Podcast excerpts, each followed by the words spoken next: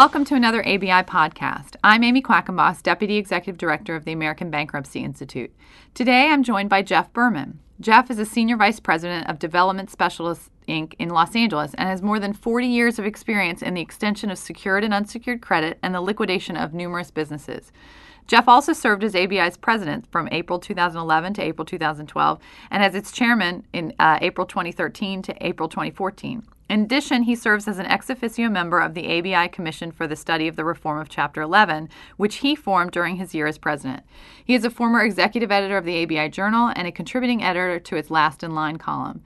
Jeff has significant experience in the area of general assignments for the benefit of creditors and is a past chair of ABI's task force on general assignments. He has recently updated the third edition of ABI's publication, Assignment for the Benefit of Creditors, the ABCs of ABCs, and has graciously agreed to talk with us today about that publication. So, welcome, Jeff. It's a pleasure to have you here. Thank you, Amy. I'm happy to do this. So let's start right off with asking you some questions about the book. Um, the book was first released by ABI in 2000 as a ready reference guide for practitioners, and then in 2006, after BAPCPA, you updated the guide. So why is the third edition now timely? Yeah, I, would love to say it's always timely to update a book anytime something new happens. Uh, it just sometimes it takes a little time. In this instance, uh, as you referenced, my time serving uh, on the ABI Executive Committee and as president and chairman uh, sort of delayed my getting to the more current updates as they were coming together. And in the last year or so after my term as chairman, I was able to focus again and bring the second edition up to date with developments as recent as in the last six to eight weeks before the book went to print. And so that's that's really why the timing now is so uh, beneficial, I think. That's great, and and so the ABCs for ABCs is, um, a, you know, as I mentioned, it's a ready reference guide. But who is really the intended audience of the book? Are they assignees, or is it attorneys, or both, or receivers? Who's the who's the intended beneficiary of the book? Well, I doubt receivers are going to like it because unless you're in Rhode Island uh, or in a state like Washington, where the assignments are generally more in receiverships they're not. They will view an assignment for the benefit of creditors as a compet- competitive alternative.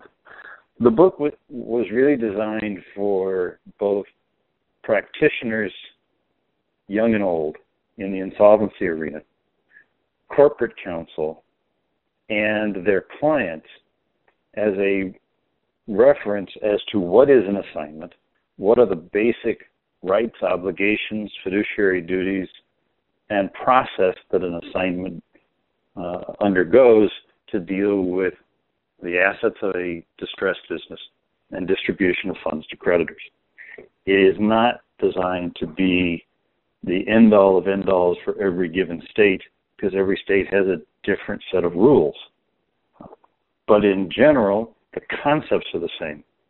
And so many times we'll get a phone call from someone who's never heard of what an assignment for the benefit of creditors is. And by giving them a copy of the book, they have a much better understanding of what they are about to embark in. For young lawyers, it's something that they might have gotten in law school for about five minutes in a bankruptcy class, and then they forget about it. And so when they are exposed to it and they don't know where to turn for any education on it, the, again, the book is a good starting point for young lawyers to get a much better grasp of what the assignment for benefit of creditors process is. And so, Jeff, for those of us who may not have heard of a general assignment for the benefit of creditors, can you let us know, um, just in, a, in brief terms, what a general assignment is? Sure. Uh, an assignment for the benefit of creditors is a state law liquidation process. It is not designed to be uh, or act as a reorganization. If somebody wants to fix a, a distressed business's debts and have the business survive, they need to do a workout composition moratorium agreement. The assignment process is the transfer of assets to a fiduciary for the purpose of liquidating and selling the assets using the proceeds to pay creditor claims. So an assignee acts as a fiduciary, takes title to the assets as the fiduciary, liquidates them, and then distributes the money to creditors based on the priorities. So why uh, would uh, function? Oh, go ahead, Jeff. I'm I'm sorry. Functionally, it is the equivalent to a Chapter Seven under the bankruptcy code. And so, why would someone use um, a general assignment as opposed to a uh, Chapter 7 in bankruptcy? I would hope that counsel would look at the assignment process as an alternative. Usually, for most, and, and uh, I want to separate this a little bit, for manufacturing, sales, distribution type entities, uh, not private uh, private equity or venture capital sponsored, which may not be as frequent today as it used to be many years ago. Uh, it's a generally faster and less expensive alternative with most of the same protections, but without the overlay of the court and lawyers and going to court and pleadings and the like.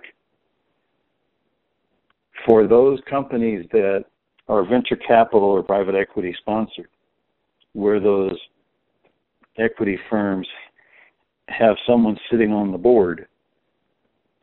An assignment to the creditors does not qualify under the Securities and Exchange Commission rules as a bankruptcy that has to be disclosed by the director. And so for those companies, an assignment becomes a very practical alternative because the directors don't want to have to make that disclosure. In some of the states where there are no court supervision rules, uh, there's less notoriety. Now, with the advent of social media and the internet, an assignment in Illinois can be just as quickly broadcast as an assignment in Florida that's a court proceeding or in Delaware. Uh, but there is no mandatory public notice to the world other than to the creditors. And so many times people would like less versus more notoriety. I see. So are general assignments um, used often in particular states over others, or do you see them used across uh, the country um, pretty regularly? I'd love to see them used across the country regularly, but they're not. Uh, as I said before, Rhode Island, for example, uh, custom and practice is a receivership, and they will turn to a receivership for their businesses much quicker than they would uh, an assignment for the benefit of creditors. Uh, if you were to try and rank them by number, it's probably California, Illinois, Florida, Massachusetts uh, have more assignments than the rest of the country combined. Uh, I don't think I know of one general assignment in Louisiana. Uh, for example, Louisiana had did not have in its version of the Uniform Commercial Code uh, the rights of an assignee as a lien creditor under Article 9, Section 309, until the revisions in 2001. Um, and that's about all they have in their statutes about assignments for the benefit of creditors. Uh,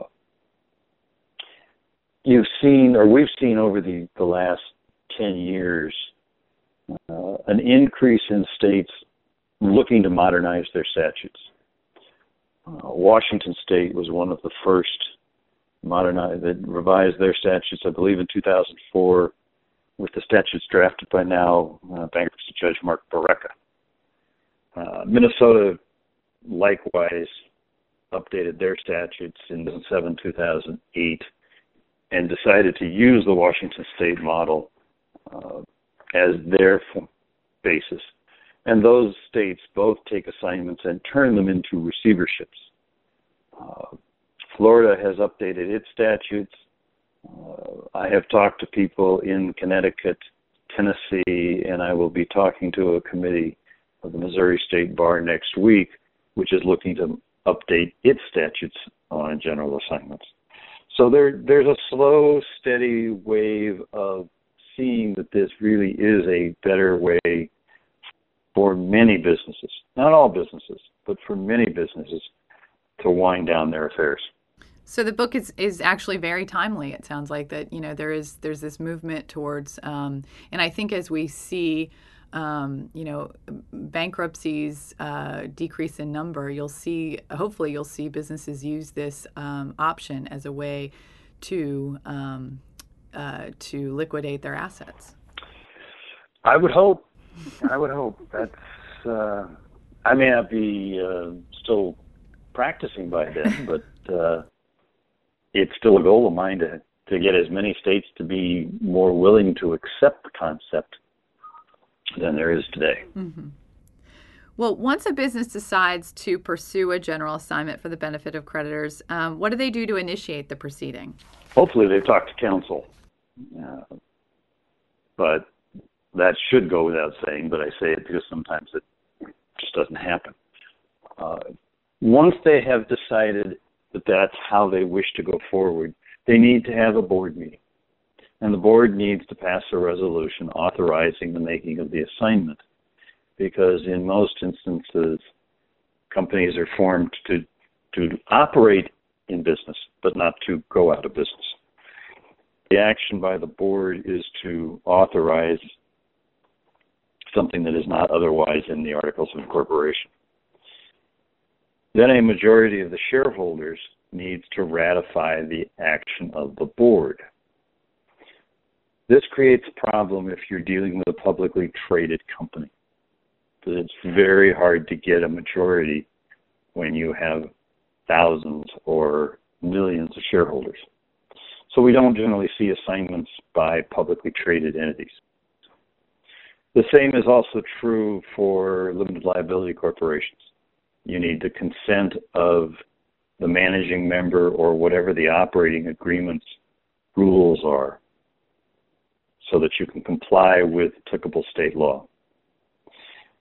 Once that is in place, a contract between the assignor and the proposed assignee gets executed. And every assignee has their own form of contract, but generally it lays out that the assets will be transferred to the assignee, be held in trust, liquidated, priorities honored, uh, fees and expenses of the assignee can be paid, and then distribution. And usually will include a power of attorney so that the assignee can execute documents on behalf of the assignor. Once the assignor signs that contract and delivers it to the assignee, and the assignee accepts it by signing it, the assets automatically transfer, and the lien rights I mentioned before in talking about Louisiana automatically perfect. So the assignee becomes a lien creditor as of the moment the assignment is accepted. It, the assignee doesn't have to do anything, doesn't have to go and record, doesn't have to file with the Secretary of State. It just automatically becomes a lien creditor. What you ha- what happens here is like in a bankruptcy where you have an automatic stay, if a creditor is unperfected at the moment of bankruptcy is filed, they can never do anything to change their perfection, with the exception of reclamation type claims and the like. Let's ignore those for this purpose. The rights of a lien creditor under the Uniform Commercial Code give the assignee the effective same position as a debtor in possession or a trustee in bankruptcy as of the moment the assignment is made. So if a creditor is unsecured at 801 and the assignment at 802, creditor is going to be unsecured for the rest of its relationship with that assignor slash assignee. So timing, so timing's important. Let's take an example of a creditor who's filed a lawsuit, mm-hmm. and they've gone to court, and they're trying to get a judgment for their unpaid invoices that total fifty thousand dollars, but they don't have the judgment, or they have a judgment and it's less than ninety days old. Uh, so at the moment they're an unsecured creditor. When the assignment's made, they're still an unsecured creditor. And now the best they can do is liquidate their claim. So in my example, the best they can do is end up with a court ordered claim of $50,000. But that claim is no higher than any other general unsecured creditor claim.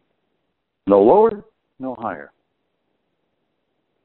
And that becomes important because it stops the run to the courthouse and the need to defend creditor litigation unless the claim that's being sought is so ridiculously uh, out of the box, you know, unsupportable. So it, it effectively acts as a kind of a stay uh, on. It, it is a stay without it being an automatic right. stay, because of course an automatic stay is a bankruptcy concept, and supremacy clause would come in and preemption would come in, and you can't do an automatic stay under state law and start looking like, acting like, walking like, or talking like federal right. law. But the lien right gives you the same protections without stopping and impacting the creditor's right and or creditor's contract. So, and I wanted to also mention that you, you know, in, in our discussion about how to proceed and how to initiate a general assignment, um, the book contains some great forms that you have added. That uh, you have the agreement with the assignee, and you have the you know the resolution of the board in there. So you know I encourage folks who are listening. Um, these are really great resources, and they're included in the book. So I just I just wanted to point that out so um, that folks would know that that they're available. Yeah, I appreciate that. We we tried to give people samples. Uh, and yes, every lawyer likes to be the last one to touch documents, and we understand. But at least it's a starting. Right, which every lawyer appreciates too. I hope they do. They do. Well, so we've talked about the assignee. What what are the general duties of an assignee? Oh, simply put, to marshal the assets, take an inventory of them, liquidate them, distribute the proceeds to the creditors based on the priority of their claims. Now, I said simply put because sometimes the assets become a little more harder to deal with because they aren't you know, boxes and books and widgets and and things that you can touch and feel. So you have, and in today's world with what was in the early 2000s, the dot com world, and now biotech and all sorts of things, you have a lot of intellectual property, intangible asset rights, and you have choses in action. So a company that has a claim against a third party by making the assignment transfers that claim to the assignee. And the assignee then has the right uh, to pursue that claim because it's an asset of the estate. If it's an asset and you turn it into cash, it augments the amount of money available for distribution to the creditors. So if you go back to the to the 80s, if I'm dating myself, I apologize, you're talking about you know, liquor stores or supermarkets or manufacturing uh, or furniture manufacturers or distribution businesses. And if you fast forward today, almost every company has some form of e-commerce presence. Uh, in research and development firms, they have patents, patent pendings, uh, some assignment of rights that have value, and those are more difficult to liquidate than the widgets and the pallets and the boxes. But they still get liquidated, they still get turned into value, and that value gets distributed to creditors. So, who decides how the um, debtor company's property is liquidated? I mean, does the assignee? I mean, I know the assignee controls it, but does the assignee work with the uh, board of directors of the company, um, or are they completely out of the picture now? The answer here really is that when the assignment is made, management, including the board of directors, gives up control of, in all ways, shapes, and forms. They have no uh, ability to direct or demand that an assignee follow their direction. If they really want to hold on to it, don't make an assignment. Do it themselves. It might be penny wise and pound foolish, uh, but so be it. So it's really up to the assignee. Mm-hmm. Now, some people who act as assignees have all sorts of resources internally and they can sell intellectual property and machinery and equipment and they'll have auction divisions and the like. Others will just be uh, one man, one person shops, lawyers, and others. Uh, but most of the people who serve as assignees around the country that I've run into, if they don't have the resources internally, know of the resources externally that they can bring bring into the case to fit the assets to be distributed. So if we're dealing with a portfolio of patents, uh, one firm may have someone internally who can deal with all those, and other firms may reach out to any number of people who have experience in finding the buyers for those patents. Doesn't matter how you get there as long as you find the value. Right. So does does an assignee when uh, he or she sells property, um, uh, do they do it free and clear like in a bankruptcy sale, or are, is it subject to the liens of the secured creditors? Well, it's always remember that the assignee has the rights of a lien creditor as of the making of the assignment, but that lien right doesn't trump properly perfected secured claims. Mm-hmm.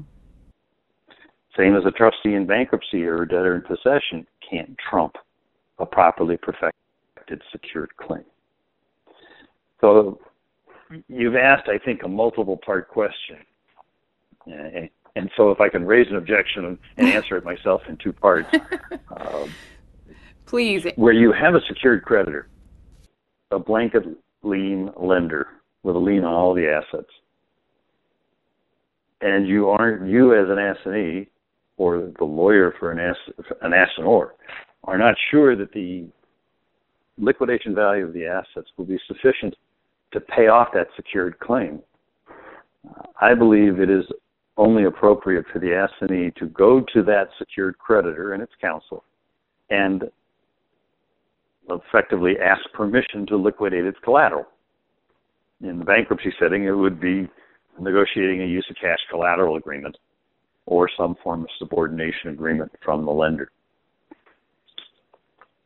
Uh, that didn't happen until really the mid to late 80s, early 90s, when banks started taking blanket liens on all the assets for for loans they were doing outside of the what now today are asset-based loans, the good old-fashioned receivable loans. So the assignee today needs to get the consent of that secured creditor. On the second part, the the issue of free and clear has become much more prevalent uh, in the last few years. Uh, New Jersey now actually has a form of order for a sale by an assignee free and clear of uh, creditor claims, which I find a little interesting because uh, the argument that has been raised in the past on that free and clear concept is the preemption argument and saying, well, gee, shouldn't the free and clear concept really be covered by bankruptcy law? And apparently, so far in New Jersey, that has not carried the day. Uh, however, uh, I would suggest, and it's in the this new edition of the book, that that's not the right argument. And the argument is is a sale free and clear by order from a state court uh, violation of Article One of the Constitution and the Contracts Clause, where a state is not in, allowed to impair the rights of contracts. Mm-hmm. That has not been tested uh, in state court that I know of, and in fact, I had a conversation with uh, Chris Ward at the Polsinelli firm about this particular aspect of, of sales training earlier this week. So I think that's where the test is going to come. It's not a preemption issue; it's a supremacy clause issue. Yeah. I, so you need to head to New Jersey, Jeff, to get involved in that, so you can. You know. Oh, I've taken a few in New Jersey, awesome. and Chris has had a few, and uh, Steve Mitnick and I will probably go head to toe at a conference in this later this fall in New York on this issue. Great. Good. Sounds interesting. So, You talk in the book um, about some of the powers of the assignee, and one of the powers that you uh, mentioned are, are, the avoidance powers. And those are under state law, so not um, under the bankruptcy code. They're under state law. Are the state law powers of an assignee as widely used um, as uh, as in bankruptcy um, by bankruptcy uh, trustees, or um, are they as powerful? Are they as broad? Um, and what is what's your experience been with those? Yeah, there there are about 17 or 18 states around the country that have some form of avoidance action, like a 547 action. Many of them are what are called an intent to prefer state, meaning you have to prove that the the debtor or the assignor intended to prefer that receiving creditor over others. That's not the case in the bankruptcy setting uh, and in California, it's not the case. Uh, what you have, however, is the issue of whether or not your creditor defendant resides within the jurisdiction or the reach of the state courts or can remove the cases to federal court.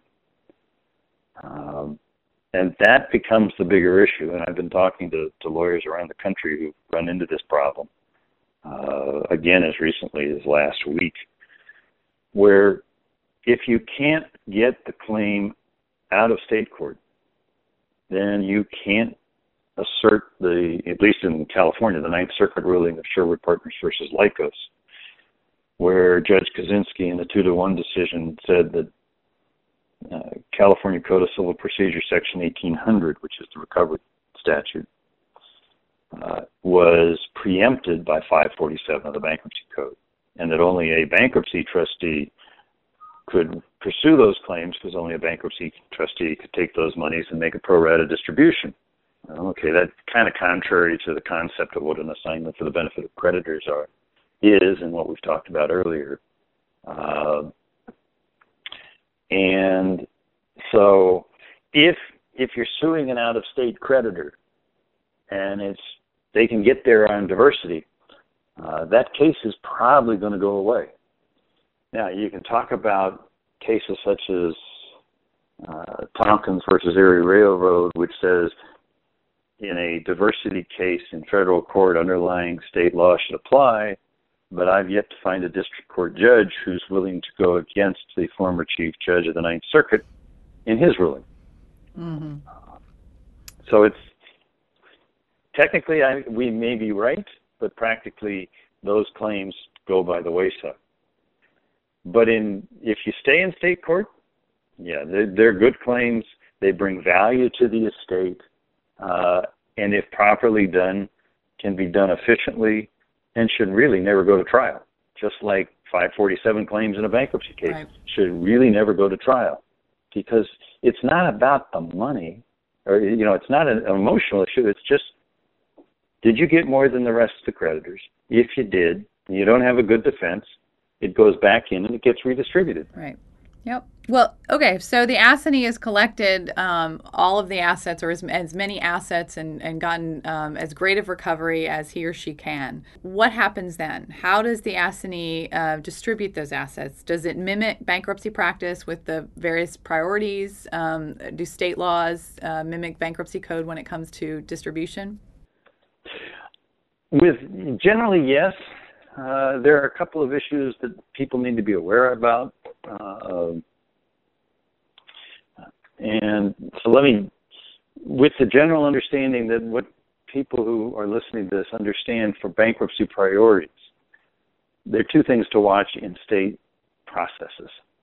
The first and probably the most important is the federal priority 31 USC 3713. Any claim of any agency of the federal government has priority over any other claim. Failure to honor that priority subjects the fiduciary to personal liability. That statute says, however, that it is not applicable in a Chapter 11 case. So, in an assignment for the benefit of creditors, if the assignor had a claim from U.S. Customs and Border Protection for unpaid duties. Uh, and the assignee ignores that claim as a priority. It does so at its own risk. If the assignor was in the parish, the food business, a supplier of fruits and vegetables, um, one would hope somebody would be aware of the Perishable Agricultural Commodities Act. That is a trust. And that that's also in the bankruptcy cases. But because it's federal, you have you may have issues with fines.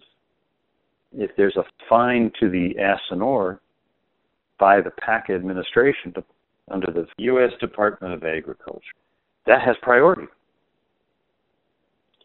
Uh, SBA, DEA, uh, Department of Energy, Department of Labor, Department of Interior. I don't care what it is. If it's an, a claim of any agency of the federal government, not just the IRS, that claim um, has priority over everybody but the secured creditors. And that can wipe out an estate. I mean, that could take a, a nice recovery for unsecured creditors and hand it all to the government. Right. And there's nothing anybody can do about it. But more importantly, people who are considering an assignment or accepting an assignment and acting as an assignee need to know if there are those types of claims. Uh, the the other is that many have not updated the priority wage statutes. And so, for example, some some state might have a priority wage statute from the early 1900s that says an employee is entitled to a priority of fifty dollars in the event of a liquidation through an assignment for the benefit of creditors. Woohoo! uh, well, I can tell you that that's that's the case in at least one state. That's crazy. It, well, hello, you know. Yeah. Mm-hmm. I have I have 50 employees. Okay, that means that the priority under state law is a whopping twenty five hundred dollars. right, right. Woo! Okay, hey, let's go there. Uh, hello, wait a minute. Better double check what are the rules about paying wages and unpaid paid time off and the like upon termination of an employee. Oh well, now that doesn't work. And the bankruptcy code uh, priority wages is up to what I think eleven six, eleven thousand six hundred. That's right. Yeah. Somewhere in that general vicinity. Uh, California, for example, hasn't modernized its priority statute in some time, and it's still at forty three hundred dollars mm. per employee. Well, if I'm counsel to an assignor and I want to make an assignment and I have enough wages that sit in there, in and that I might go to the assignee and say, "Would you honor the federal priority?" Even though the state doesn't. Makes sense. Mm-hmm. If that's the case, probably would want to do it. Right. So that's that's something you've got to watch. And then, of course, heaven forbid, you got to watch out for WARN Act. Mm. And that's not something the assignee is going to deal with because the assignee typically is going to want the assignor to terminate all of its employees immediately before making the assignment. Right. But if you got enough employees to qualify for WARN and you haven't given the notice, that falls on the company. And again, in an assignment or a receivership, that claim probably falls as a federal claim under the WARN Act and would have priority under 31 USC 3713.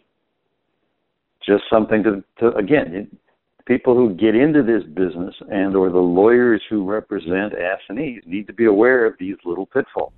Well, and, and you talk about many of these in um, in the book, and there are some other topics that come to play in the assignment for the benefit of creditors book: differences in state law, arbitration clauses, assignability of contracts, intervening bankruptcies. Is there anything else? We, we have a few minutes. Is there anything else you want to highlight or talk about? Well, yeah. Let me let me touch on the the two main ones you just did. The assignability of contract arbitration clauses is something that uh, has just come up and there is a very recent Delaware Chancery Court opinion uh, that's referenced in the book upholding an arbitrator's decision that the chose in action assigned to the assignee was in fact arbitrable. Uh, it's the first decision that I'm aware of uh, in Delaware uh, or anywhere else that we could find upholding that right. And so a third party who wants to argue that they didn't intend to have a dispute with an assignee, they only intended to have a dispute with the party of the contract, where the contract calls for arbitration, is going to have a problem with that.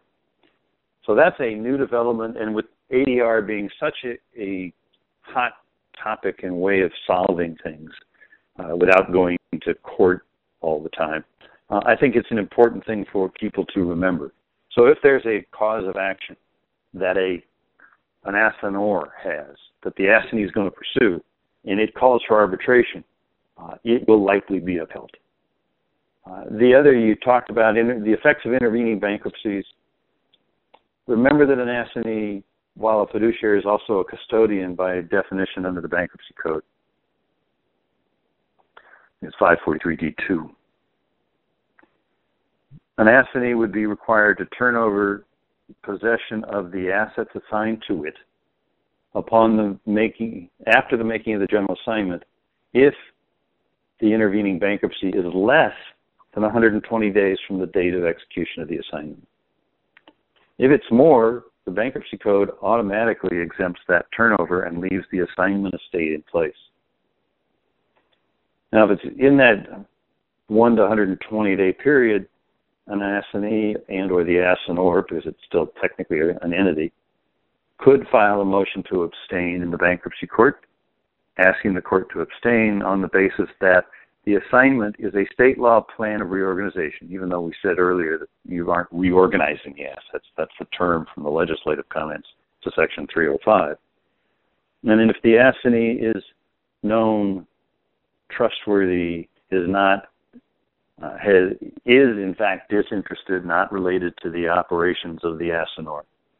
Uh, unless you're in a state, for example, that doesn't have a preference recovery statute, and you know that there are hundreds of thousands of dollars of preferences that need to be recovered, uh, the bankruptcy courts typically will look to uh, abstain and let the assignment go forward. Well, that's I mean that's an important point, um, and I know that you um, you talk about some of those things um, in the book and lay out things very clearly for folks who are looking to get a handle and a grasp on um, an ABC and and what takes place in an ABC. Um, and hopefully, you're right. Hopefully, folks will um, turn to these more often because they do seem like they are a little uh, less complicated, although I'm sure you've been involved in some complicated ABCs. Life would be dull if they were all the same. That's right. That's right. Um, but I did I did want to say thank you, Jeff, for all your hard work on the book. ABI appreciates it, and thanks for taking the time to join us today for this podcast. Uh, it's my pleasure, Amy. It's uh, I've had a long and very wonderful relationship with ABI, and uh, I can am always happy to be able to contribute any way I can. Well, thank you. And if folks who are listening are interested in purchasing the general assignments for the benefit of creditors, the ABCs of ABCs, please visit the ABI bookstore at abi.org/bookstore.